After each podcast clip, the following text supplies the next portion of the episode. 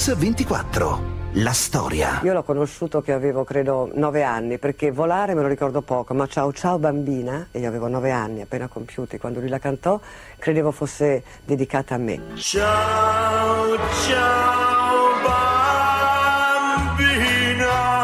Era la persona più celebre d'Italia, poi quando è andato in America è diventata la persona più celebre in America pure. Per me è, è stato il più grande inventore di canzoni del Novecento, seguito successivamente da Lucio Battisti, quelli che hanno rivoluzionato il modo di scrivere le canzoni. Poi il resto sono bravissimi. Mimmo era uomo e artista messi insieme. Aveva questa forza prorompente, fisica. Per me, dopo la malattia, era come vedere questo re della foresta ferito. Ferito. C'era questa lenta, profondissima continuità fra la malattia e la salute fra le amarezze dovute all'organizzazione mondana, diciamo, eh, della religione della musica, della religiosità del canto. Un interprete, un autore, un cantante, un attore. Oggi a Mix 24 raccontiamo la storia di un inimitabile protagonista della scena italiana e internazionale, Domenico Modugno. Classe 1928, generoso, sorprendente, sfacciato, trascinante, Modugno ha avuto una vita piena e avventurosa. E quando la malattia lo ha aggredito all'improvviso non si è lasciato piegare e l'ha trasformata in una nuova sfida da affrontare e da vincere. Ma la sua più grande vittoria, quello che lo ha consacrato per sempre del 31 gennaio del 58 al Festival di Sanremo. La canzone si chiama Nel blu dipinto di blu ma per tutti è volare. Così il ricordo degli amici Renzo Arbore, Adriano Ragozzini e della moglie Franca Gandolfi. Quando nacque era una canzone assolutamente rivoluzionaria. Un sogno così non ritorni mai più. Mi dipingevo le mani e la faccia di blu. Io mi ricordo che un giornale, un fotocalco di politico di destra, simpatizzante di destra, eh, stigmatizzò questa canzone ancora prima di sentirla, eh, scrivendone i versi, dicendo ma pensate che, che, che questi giovani di oggi, che, che, porcherie che fanno, penso che un sogno così non ritorni mai più, mi dipingevo la faccia, ma che significa? Noi giovani di allora ci entusiasmammo, proprio ci entusiasmammo. Naturalmente i nostri padri si aspettavano l'acuto finale e che, che non venne. È una canzone, non si sa che cosa sia, è una canzone magica ha una magia interna. È stato tutto l'inizio dei suoi show, cominciavano con volare e finivano con volare. Io inutilmente gli dicevo non iniziare Mimmo con volare, teniamocelo dopo, cioè no, chi mena per primo mena due volte e cantava volare all'inizio, iniziava lo spettacolo, volare così. Volare! Oh, oh, cantare! Oh, oh, oh, Nel blu dipinto di blu, felice di stare lassù. Le canzoni certe volte hanno successo soltanto per la musica, altrimenti non si spiegherebbe perché certe canzoni futili, no? certe canzoni proprio leggerissime e rimangono dentro l'orecchio lo stesso e sono piacevoli. Altre volte proprio per l'idea delle parole, perché le parole, l'idea di volare che di Migliacci del blu dipinto di blu, lui un giorno mi ha detto Migliacci non faceva canzoni, eravamo amici così, era, ci siamo incontrati a Roma, volevamo fare il cinema insieme. E così un giorno gli ho detto perché non pensi a fare le parole? Dice ma io le parole non ho mai fatte, una tecnica non lo so, non è come la poesia perché la poesia eh, ha una musica a sé, insomma una cosa...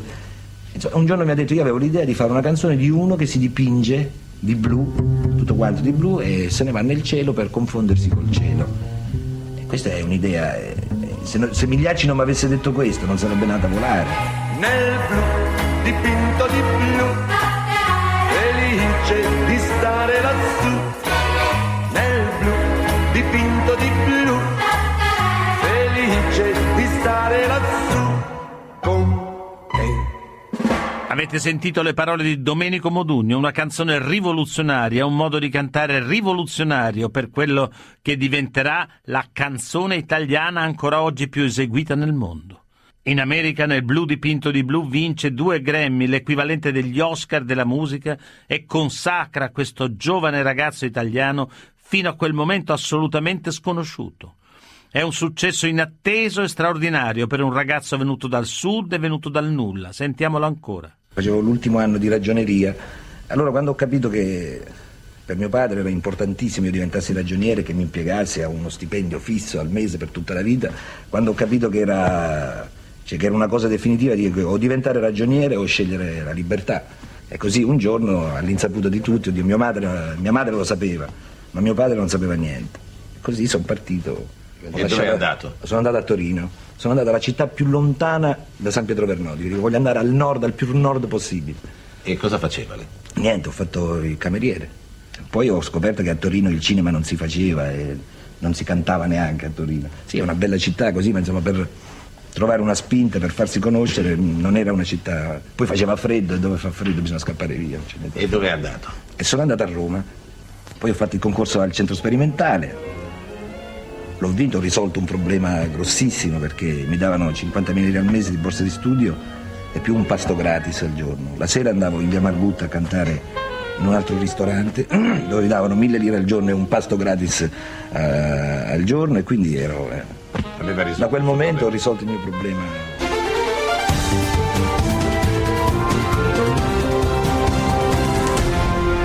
Mix 24. La storia. Rieccoci su Radio 24 con la storia di Domenico Modugno. È l'inverno del 1950. Domenico arriva a Roma, fa l'esame come allievo al centro sperimentale, così il ricordo della moglie Franca Gandolfi e dell'amico Riccardo Pazzaglia. E lui voleva fare l'attore e faceva l'attore. Io pure volevo fare l'attrice, facevo l'attrice. Eravamo due del centro sperimentale, tutte e due. Siamo andati lì perché Fregene all'epoca andavano tutti divi, no? tutti cinematografari, così. Eravamo in attesa che qualcuno ci scoprisse.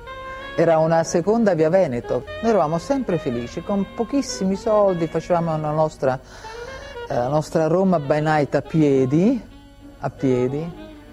E pochi, pochissimi soldi, ma eravamo sereni, si viveva la giornata, oggi c'erano, domani non ci sono i soldi, non ci faceva un problema.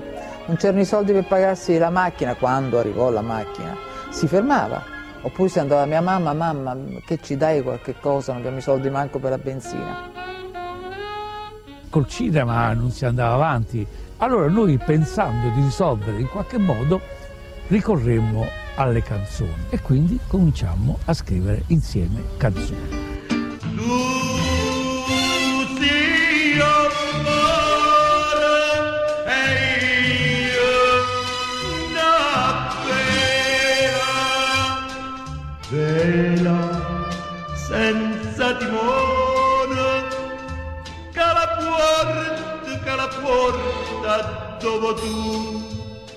nel 1956 il debutto al Festival di Sanremo. L'anno dopo Modugno canta al Festival di Napoli. Così lo ricordano gli amici Renzo Arbore e Massimo Ranieri. Io l'ho incontrato in un locale a Piazza Medeo a Napoli, un locale dove io mi trattenevo, dove suonacchiavo anche, eccetera. Lui capitò una sera e e io gli dissi sono un tuo fervente ammiratore, canto le tue canzoni e gli cantai una canzone che lui manco quasi si ricordava, si chiamava Mese e settembre. Pure st'autunno è venuto, cade nelle foglie malate, è una bellissima canzone di quelle rimaste ignorate. E poi gli dissi che una delle mie canzoni eh, preferite del suo repertorio era Nessuno può sapere, che era una canzone napoletana bellissima, scritta con Riccardo Pazzaglia nessuno può sapere nessuno perché chi sta abbracciato a testa sola. Io ovviamente andavo al Politeama dove si svolgeva il Festival di Napoli, abitando lì vicino a po- pochi passi, andavo al Politeama a chiedere gli autografi ovviamente. Solo che per me lui all'epoca era già il mio idolo, insomma, perché già sentivo mm, le sue performance come qualcosa di straordinario e mi sono messo proprio dietro di lui e proprio come una specie di zecca cavallina, come suol dirsi, gli cantavo perché avevo già sentito le prove. Tu sei una cosa grande per me, una cosa che mi fa innamorare. E sentivo, facevo proprio così, mo di zanzare. Una cosa, fa, ah, ho capito, hai una bella voce, dopo, dopo ne parliamo. Proprio infastidito da questa cosa, carinamente però. Ah, ho capito, oggi capite che c'è una bella voce, che cosa posso fare per te? Dico no maestro, volevo solo farmi sentire, mi fate un autografo e da quel giorno poi... Tu sei una cosa grande per me. Io ho sempre creduto, creduto che lui fosse napoletano. Quando mi hanno detto che non era napoletano sono rimasto un po' male, devo dire. Perché mi guarda così. Io sono pugliese, pugliese proprio di sette generazioni. Mio nonno, mio bisnonno, sette generazioni pugliese. Però eh, io vivo in un paese, cioè sono nato in un paese che si chiama Polignano a Mare, dove parlano un dialetto, un dialetto eh, incredibile, il barese, che è un dialetto è simpatico, però insomma per fare un esempio, no? per dire le fave con la cicoria, dicono i fave piccino quei. C'è una frase che dice, per esempio, Kakir Kakur è venuto Kadduka, ma proprio come stai tu fatto? Che ha capito lei? Nulla. Niente, e sembra arabo, no? Eppure invece è italiano, insomma, italiano è un dialetto italiano. Mezza una strada anfosa, ci siamo dita addio. La penata via te che partì. Mio Mamadugno ha scritto Lazzarella, ha chiesto Gesù, ha scritto Io mamma te tu e poi ha scritto queste canzoni che vi dicevano, ha scritto Sole, sole, sole, ride per casa, trase, trase. E sole, sole, sole, ride per casa, trase, trase. Sono canzoni che da bambino ascoltavo per radio e mi divertivano. Io mamma di tu, oppure un caffè, ah che bello caffè, solo a Napoli Sanna fa, è straordinaria, un'ironia, che tu dici, solo un napoletano può leggere Napoli così. Il caffè, l'importanza del caffè, la filosofia del caffè, la storia del caffè, il pensiero del caffè, la giornata che gira intorno al caffè. È solo un napoletano, solo un, un Marotta poteva, no, un Rea potevano scrivere queste cose. Ah, che bello caffè sulla Napoli Sanna Fayet, è una vera specialità. Ah, che be- eh, quella è proprio. eh, sì, ma è una citazione. Nella, eh, si fa, eh, De André l'ha fatta volutamente, eh, sia eh, ispirandosi al caffè, sia a qualche altra canzone napoletana, eh, eh, Don Rafè. Ah che bello caffè, pure in carcere usanne fa, che ricetta che c'è nella compagna di Ma sì, sicuramente, sì. Io, io beh, voglio dire sicuramente, Eh, questa è una mia ipotesi, ovviamente, una mia opinione personalissima, io credo che sicuramente il, il- il nostro Fabrizio si è, si è- si è un po' sicuramente avvicinato a, a Mimmo per, per, per un caffè suo. eh, Di, di Don Raffaele. Ero convinto che fosse, se non napoletano, siciliano addirittura. Per queste cose Lupisce Spada, questa meravigliosa eh, favola, come la racconta lui, la Giulietta e Romeo del mare. Te pigliare alla femminetta, gittu gittu un ciallucone, e che ancia di dolori, ai ai ai ai ai. Cercavano, siccome Sinatra è siciliano, cercavano uno che cantasse in siciliano una canzone in omaggio di Frank Sinatra. Pensi alla fortuna, eh, l'unico che cantava siciliano in quel momento ero io perché avevo fatto un'audizione alla radio e, e- e mi conosceva. Ho cantato per Frank Sinatra e qui non finisce la fortuna. Cioè, ho cantato per Frank Sinatra, si chiamava Ninna Nanna, era finito lì. Invece la fortuna vuole che Frank Sinatra, chissà perché, chissà perché, perché poi è sparito, non si è fatto vivo. eh, dopo la canzone si è interessata, qualcuno dice ma quella canzone che ha cantato quel, eh, quel suonatore con la chitarra, di, di chi è? La vorrei perché la vorrei cantare. Questo è- mi sembra un fatto eccezionale, infatti tutti quanti sono inter- mi hanno telefonato a casa, dice guarda che c'è Frank Sinatra che vuole cantare questa canzone, allora sono andato da uno per farmi scrivere la canzone perché non sapevo la musica, avanti indietro, finalmente ho portato questa canzone e Frank Sinatra invece era partito, della canzone se ne era dimenticato, dicevo, poi dice me la manderà a Londra, insomma non l'ho visto più e la canzone non l'ha cantata più, però questo fatto che Frank Sinatra si interessasse a questa canzone di Modugno, chissà lui l'avrà fatto proprio per dire, "Beh, mi hanno fatto questo omaggio, diciamo che è una bella canzone, forse non gli piaceva neanche. Però questo fatto ha smosso un ambiente, un ambiente di musicisti, un ambiente della radio. Cioè, eh, se una canzone eh, di, di, di, questo piccolo cantantino in, eh, in, siciliano è piaciuta a Frank Sinatra, vuol dire che questo ha altre canzoni. Cioè, eh, vuol dire che sono importanti insomma queste canzoni. Avete sentito Modugno, ma quel cantantino con la chitarra, come si definisce lui, è ormai un idolo della canzone. È un cantastorie moderno, un istrione che domina il palcoscenico e che instaura con il pubblico un rapporto magico, mai visto prima. Nel 59, un anno dopo volare, Modugno torna a Sanremo. È un nuovo trionfo con la canzone Piove. Per tutti però diventerà Ciao, ciao bambina. Così raccontano la moglie Franco Gandolfi e l'amico Renzo Arbore. Ciao, ciao bambina è nata in America, a Pittsburgh, alla stazione di Pittsburgh, e lui ha visto una ragazza che piangeva, piangeva mentre questo treno andava via. E allora dice facciamo una canzone, ha detto a Franco facciamo ciao ciao bambina. Anzi prima aveva detto, Franco, aveva detto prima ciao ciao my lady. Ciao Malede, è nata come ciao Malede. Ciao ciao bambina, un bacio ancora e poi per sempre ti perderò come una fiaba. L'amore passa, c'era una volta poi non c'è più. Adesso canto Ciao Ciao Bambino, che è una, una delle mie canzoni della memoria. È una canzone che mi intenerisce moltissimo, eh, che io canto eh, mettendoci il sentimento perché voglio dimostrare che certe canzoni possono anche essere veramente piccole, come è Ciao Ciao Bambina, scritta da Modugno Condino Verde. Eh, sono poche note, pochi, pochi, però se sgorgano la parola è antica ma è quella giusta, sgorgano direttamente dal cuore, dall'ispirazione, sono dei capolavori e, sono, e diventano le canzoni sempre verdi, quelle della memoria. Note che sgorgano dal cuore, che diventano canzoni della memoria collettiva. Ma a Modugno non basta, per lui non è mai abbastanza perché la vita va aggredita e vissuta fino in fondo. Nel 60 Modugno tenta l'impossibile, vincere per la terza volta consecutiva il Festival di Sanremo. In coppia con Modugno c'è Teddy Reno, la canzone è Libero, scritta ancora da Franco Migliacci che si dice ispirata alla vera storia di un carcerato. Così raccontano l'amico Massimo Ranieri e il manager Adriano Ragozzino. Libero, voglio andare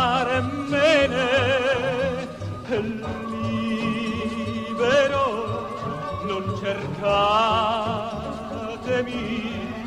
Ecco, una cosa mi ricordo. Lui mi disse una volta, ricordati una cosa, prima di entrare in scena o quando entri in scena, ci vuole forza, forza, forza e non dimenticare mai di aggredire il pubblico. E lui era un maestro in questo.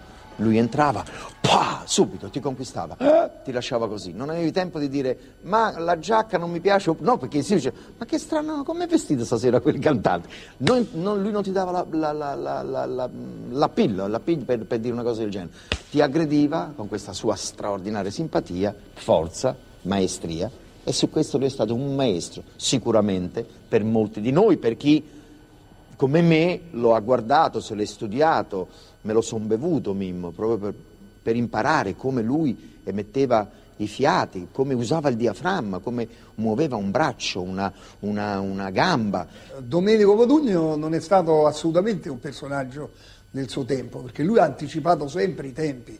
Eh, quando ha iniziato a comporre in un periodo che le canzoni erano sempre, i cui testi erano sempre cuore, che fa rima con amore, e lui scrisse le più belle canzoni rivoluzionarie, eh, non dell'epoca, perché canzoni come quelle che lui pre- fece eh, prima de- del 58 sono canzoni che, che, oggi, se le andiamo a rileggere, sono di un'attualità eh, meravigliosa, eh, sono di, di, un'attualità clamorosa, quindi lui ha sempre anticipato i tempi. Lui non è stato un personaggio del suo tempo legato all'epoca, cioè lui è stato sempre avveniristico, sempre in tutto, era sempre avanti a tutto e a tutti.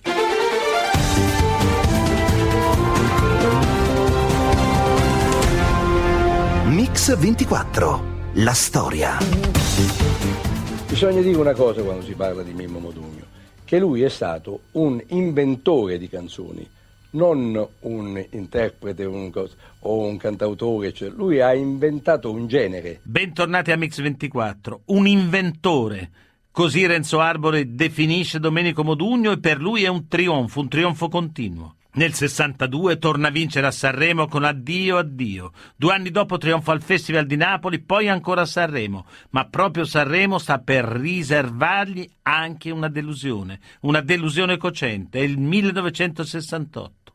Così il ricordo del suo manager Adriano Ragozzini e dell'amico Renzo Arbore. Io ho sentito Mimmo dire che Arbore era stato quello per il quale non gli avevano fatto entrare meraviglioso al festival. E infatti lui me l'ha rinfacciato, io ogni, ogni volta a spiegare, me l'ha rinfacciato tante volte. Arbore gli disse che non era vero, che era stata la commissione, perché l'anno prima c'era stata la scomparsa di Luigi Tenco, quindi meraviglioso, era una canzone con un testo particolare eh, che comunque avrebbe potuto far ripensare a Tenco e alla sua tragedia. È vero, credetemi è accaduto, di notte su di un ponte guardavo l'acqua scura con la dannata voglia di fare un tuffo giù.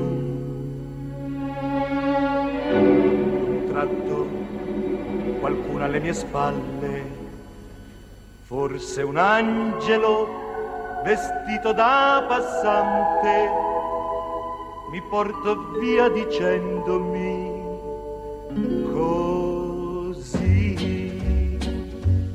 il suicidio di Tenco aveva colpito tutti noi ragazzi diciamo dell'era beat. E mh, quando l'anno successivo io ero nella commissione di Sanremo e presieduta da Carlo Sabina che è direttore d'orchestra con alcuni giornalisti importanti eccetera arrivò questa canzone di Modugno e Pazzaglia già mio maestro e amico e noi fummo molto imbarazzati perché questa canzone smentiva, questa canzone eh, condannava eh, il, il, suicidio di Tenco perché era un inno alla vita, peraltro bellissimo, meraviglioso, ma era, sembrava addirittura polemica nei confronti di una persona che si era tolta la vita per una canzonetta. E quindi fummo veramente molto imbarazzati. Meraviglioso, ma come non ti accorgi? Di quanto il mondo sia meraviglioso. Naturalmente i colleghi cominciano a dire Arbore, quell'altro, eccetera, eccetera. Poi io gliel'ho chiarito tante volte e, e spero che adesso lo abbia accertato in qualche maniera.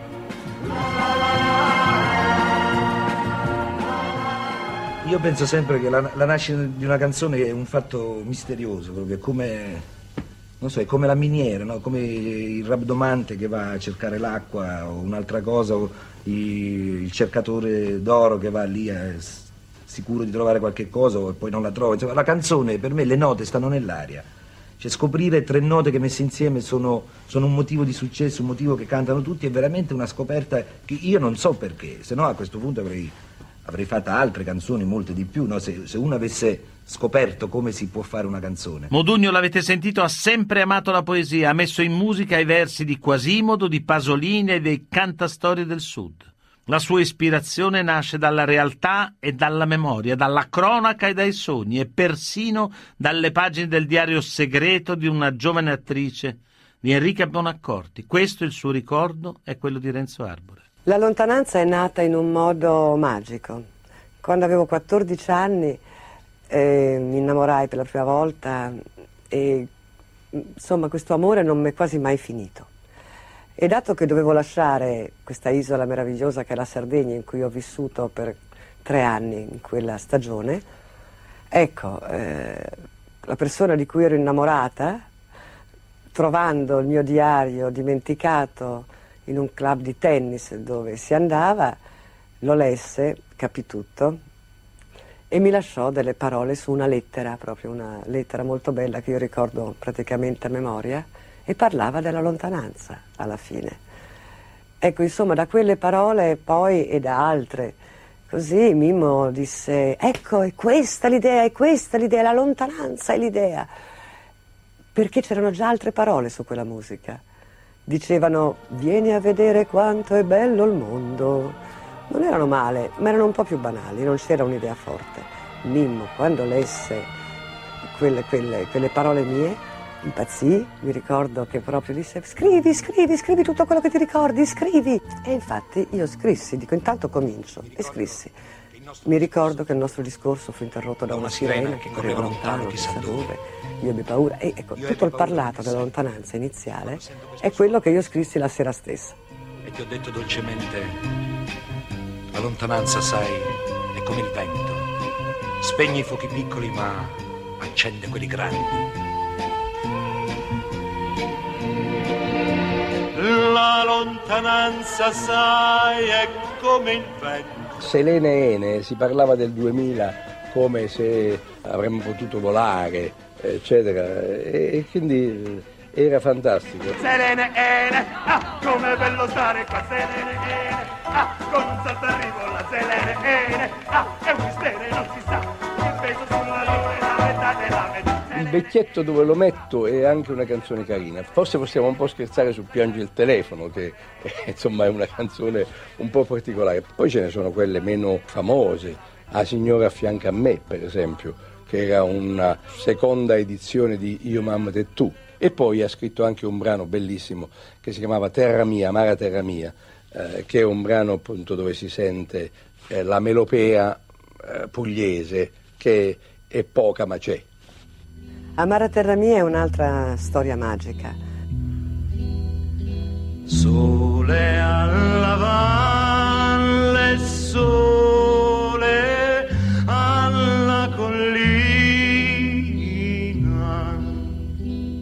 In partenza si chiamava Sardegna terra mia e Amara terra mia era proprio sempre per questa terra che lasciavo. Come è nata? È nata anche lì su un mio diario, questa volta dei 17 anni, e l'ho fatta, le parole, prima, sulla musica di De André. Perché dato che io sono negata per la musica, ho molta musicalità dentro, ma non lo so, non, non posso mettere le mani su un piano, non so suonare la chitarra. E Sardegna terra mia veniva ehm, addirittura da ehm, amore che viene, amore che vai. Sardegna, mia terra, dai cieli infiniti. Era questa, no? Anche quella la vide Modugno e gli piacque molto perché lui aveva già catturato nella storia popolare della canzone questa frase sia di parole che di musica che è centrale, che è quella addio, addio amore, che è di una vecchia ballata, credo calabrese. Addio, addio amore, io vado via, amara terra mia. Ho visto tanti Mimmo Modugno di successo, li ho visti nelle tournée trionfali in Sud America, eh, l'ho visto negli spettacoli per gli italiani negli Stati Uniti, in Canada, in Australia. Però io credo che lui si esaltasse di più in teatro. Lui è nato, eh, è nato per, per essere attore di teatro, cantante in teatro, eccetera. Avete sentito Adriano Ragozzini e infatti per l'artista ci sarà sempre la passione del palcoscenico e Modugno si rivelerà un attore straordinario, versatile e appassionato. Dal teatro al cinema, dalla commedia musicale alla prosa, al dramma e alla televisione. Scaramouche, Rinaldo in campo, l'opera da tre soldi, Cyrano da Edoardo a Pasolini, da Streller a Garinei e Giovannini. Così il ricordo di Renzo Arbore e le parole di Domenico Modugno. Certamente lui aveva una presenza scenica straordinaria, una vitalità, eh, un'energia che veniva fuori e una naturalezza nella, nella, nel recitare.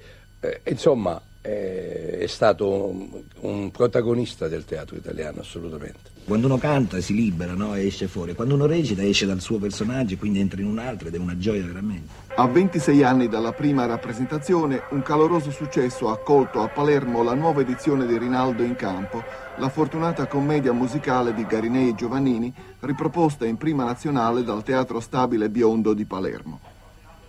Le musiche di Mimmo Modugno, i testi sempre scintillanti, Le coreografie di Franco Miseria e soprattutto la convincente interpretazione di un efficace e credibile Massimo Ranieri hanno tenuto brillantemente la scena strappando gli applausi. Così lo ricorda Massimo Ranieri. Una sola cosa mi disse Garinei il primo giorno di prove.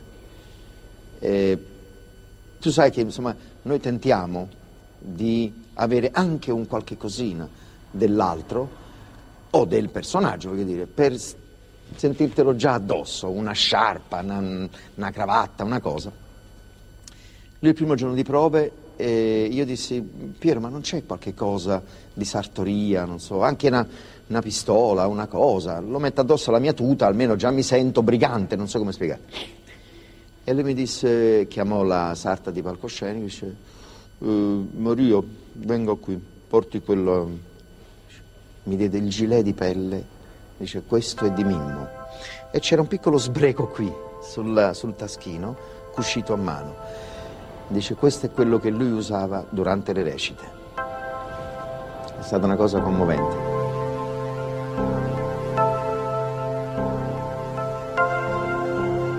Come un eco lui mi diceva eh, tienilo perché ti appartiene, perché sei uno dei nostri, ecco, non so come spiegare. C'è una canzone che era, per me era la sera, come dire, veramente toccante, era Che notte chiara chiara. Ah che lune tramontare, un grillo canta, canta. Ai ai ai ai, ringraziati, signori, e inevitabilmente andavo ad imitarlo. Ringraziati, signori, di chi mi lasci vivrà mi disse solo una cosa molto tenera, perché io saltai giù dal palco, non feci neanche il giro dei camerini, saltai proprio giù eh, per la gioia di abbracciarlo e per ringraziarlo per quest'opera meravigliosa che ci ha lasciato. E gli presi la mano e gli dissi, Mimmo, vieni su. No, non mi fare venire su, non mi fare, specie di pudore, um, con grande dolore, um, come un, un leone ferito.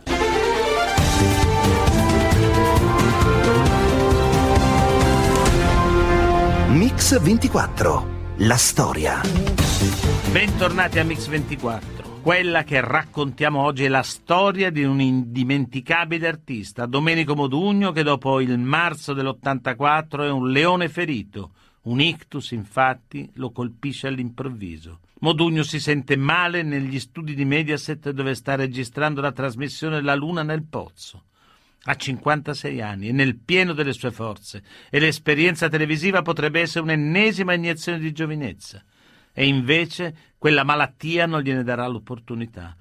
A volerlo in quel programma era stato proprio lo stesso Silvio Berlusconi, così la testimonianza del manager Adriano Aragozzini e della moglie Franca Gandolfi. Io feci il contratto con eh, la Mediaset per fare la Luna nel Pozzo, eccetera. Era una cosa nuova questa televisione, ecco un'esperienza, anche se tutti, io proprio gli sconsigliavo assolutamente, tutti glielo sconsigliavano, però l'hanno convinto, insomma. Diciamo che il padrone è venuto direttamente qui, perché lui aveva già detto no, invece si è presentato alle 11 di sera, senza neanche aver cenato. Io telefonavo, stavo dall'altra parte e dicevo non lo fare, Bimbo, non lo fare, non lo fare, Bimbo, non lo fare. Pare che me lo sentiva. E l'ha convinto. I primi periodi, lo, eh, Mediaset era ancora disorganizzata, eh, per registrare 5 minuti ci mettevano 24 ore, si andavano lì alle 2, si cominciava a registrare alle 7, eccetera. E questa è una cosa che lui eh, subiva molto. Domenico Modugno è stato ricoverato in sala di eliminazione al reparto neurochirurgico dell'ospedale milanese di Niguarda. È stato colpito, come dice il comunicato, da una trombosi della carotide destra. La prognosi è riservata. Quando ebbe il malore, io lo seppi subito, però mi dissero, eh, mi dissero che non c'era problema, che non l'avevano neanche portato eh, all'ospedale, che il medico aveva rilasciato, aveva detto che non c'era nulla di grave e quindi io non pensavo fosse il solito malore, stanchezza, attesa, eccetera. No, veramente io non l'ho saputo da Milano, l'ho saputo, lui mi ha telefonato all'alba dicendo Franca mi sento male, nessuno mi ha avvertito che Modugno stava male, nessuno stava male e sbarellava e vedeva doppio, poi si riallargava e lui stava bene. E loro facevano, quando stava male, fermavano la macchina. Appena stava meglio, glielo mettevano sulle piedi e continuavano. Una cosa guarda, da non credersi. Hanno chiamato un medico, perché c'era un medico lì a Canale 5, e questo ha detto, Motugno forse è una stanchezza. Quando prenda un'aspirina, vuole dello zucchero, dell'acqua zuccherata. Purtroppo il medico di Canale 5 era, non era un medico, era un grande ignorante, perché io gli detti tutti i sintomi dell'ictus, ci vedevo doppio, inciampavo, mi girava un po' la testa e quindi io stavo male, anziché fermare la trasmissione, il medico e mandarmi in ospedale, disse che potevo lavorare. Se mi avessero ricoverato subito, io adesso starei perfettamente guarito, potrei suonare la chitarra con la mia mano, invece sono stato dimenticato in un camerino. Quello che gli è successo è così che lui dice tu non sai la tragedia perché dentro sono rimasto sverto e fuori ho come se avessi, diceva, i cani lega- che mi, mi, mordono dietro e mi trattengono le gambe. C'è una sensazione orribile. Dentro sverto e fuori tutto lento. Io mi ricordo quando siamo andati in Svizzera, eh, quando siamo usciti per la prima volta con la carrozzella, c'era tutta una strada in discesa e lui mi diceva sempre lasciami andare, buttami giù. A me questa cosa proprio eh, insomma sembrava un po' pazzo diventato, a poco a poco, a poco a poco, a poco a poco eh, si è appassionato, ha ricominciato a, a riassaporare, che anche, cioè, che anche che gli era rimasto molto poco, però quel poco che gli è rimasto, la vita era bella ed era già una fortuna avere quel poco, quel poco che gli è rimasto e continuare a vivere. Ecco. Poi c'è stato il ciclone di Pannella e quindi... Eccolo la prima volta che canta dopo la malattia. Ed è un congresso favoloso, novembre, il 2 e il 3 novembre, adesso 86-87. Siamo lì e a questo congresso c'è Mimmo, abbiamo delle foto in cui c'è anche Enzo Tortora dietro con lui, ma Mimmo in questa occasione risuona, ricanta e non lo aveva mai fatto in pubblico e diceva anche a casa così un po' di rado. Avete sentito Marco Pannella, lui e il Partito Radicale irrompono nella storia pubblica e privata del più grande interprete della canzone italiana. È il 1987, i radicali sono in difficoltà e cercano candidati illustri. Se con Enzo Tortora si impegnano per la battaglia per la giustizia, a Modugno invece chiedono una testimonianza per i diritti dei malati e lui, Mimmo, decide di combattere anche questa nuova battaglia, così il ricordo di Marco Pannella. Tutti gli avevano proposto di candidarlo da sempre a tutte le parti, i partitoni da noi non sapevamo mai se eravamo eletti, lui, io, chiunque fosse. E appunto Mimmo scelse con Franca, che era sempre accanto, devo dire, volevo proprio ringraziarla ancora, ehm, perché dico, lui ricostruisce la sua integrità delle, del fisico, dell'esprimersi, del cantare, dell'apprendere anche i momenti parlamentari nei quali era assolutamente ligio. Ecco, nella cronaca di questa giornata lunga qui al Quirinale, molto impegnativa per il Capo dello Stato, una singolarità, la presenza di Mimmo Modugno con la delegazione radicale in qualità di uno dei presidenti del partito. Modugno, ma per uno che ha fatto il cantante e ora fa il politico, che sensazione prova? È la stessa cosa, guardi. Cioè, si può cantare e far politica? Certo, perché no? È sempre spettacolo, eh. Perché no? La politica spettacolo, ma c'è anche la politica non spettacolo. Sì, sì, lo so, però eh, sono molto vicini sia l'uno che l'altro. Bisogna avere fantasia e, e poesia, anche nella politica. E conosco molti politici che l'hanno, forse più degli artisti.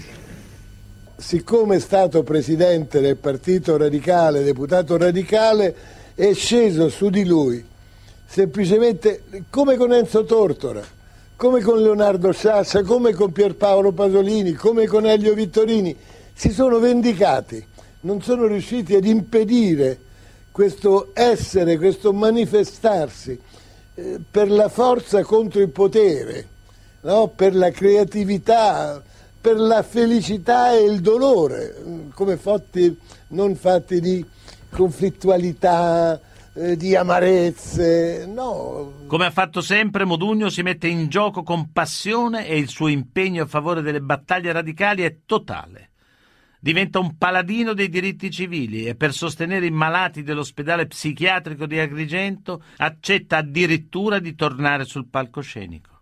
Poi un ultimo concerto alle terme di Caracalla a Roma e infine a New York ma quello di Modugno ormai è solo un lungo addio alle scene. Il suo rifugio preferito adesso sono il mare e il silenzio dell'isola di Lampedusa ed è proprio lì che il 6 agosto del 94 il grande indomabile combattente si arrende, così il ricordo della moglie e degli amici. È morto Domenico Modugno, un infarto lo ha stroncato nella sua villa di Lampedusa, padre di generazioni di cantautori, una delle massime espressioni della canzone italiana del dopoguerra. La sua ultima giornata è stata una giornata per lui bellissima. era venuta la tramontana, il mare si era tutto allisciato come piaceva a lui, si è fatto un bagno di tre ore, poi felice e contento dice sto dentro a un mare di velluto, dice ma dove lo trovi un mare così mi faceva? Lui adorava Lampedusa, ma dove lo trovi? Vedi che mare splendido. E stava benissimo. Poi però si è ripreso, ma appena si è rialzato dalla sedia, niente, è stata una cosa devastante. È cascato però su un prato verde che aveva anni fa piantato lui, davanti all'isola dei conigli che lui amava, con, occhi, con gli occhi aperti nel cielo, per cui penso che abbia fatto una morte che a lui sarebbe piaciuto fare. Ero deluso che ci avesse lasciato l'aspettavo, l'aspettavamo. Addio, addio, addio, addio, addio al mondo, ai ricordi del passato, ad un sogno mai sognato, ad un attimo d'amore che mai più ritornerà. Io dico che una persona muore quando non, tutti se lo sono dimenticato, fin quando vive nella memoria delle persone. E fino adesso lui sta ancora nella memoria delle persone, anzi mi dicono che più passerà il tempo e più lo scopriranno perché di Mimmo si conosce poco. La la la. La la la la. La la la la Tutte le puntate di Mix24 e della storia si possono riascoltare sul sito www.radio24.it nella pagina dedicata a questa trasmissione. Ringrazio Alessandro Longoni, Antonella Migliaccio, Rachele Bonanni e il mitico stagista Manuel Guerrini in redazione, Alessandro Chiappini e Valerio Rocchetti in regia. A domani. Mix 24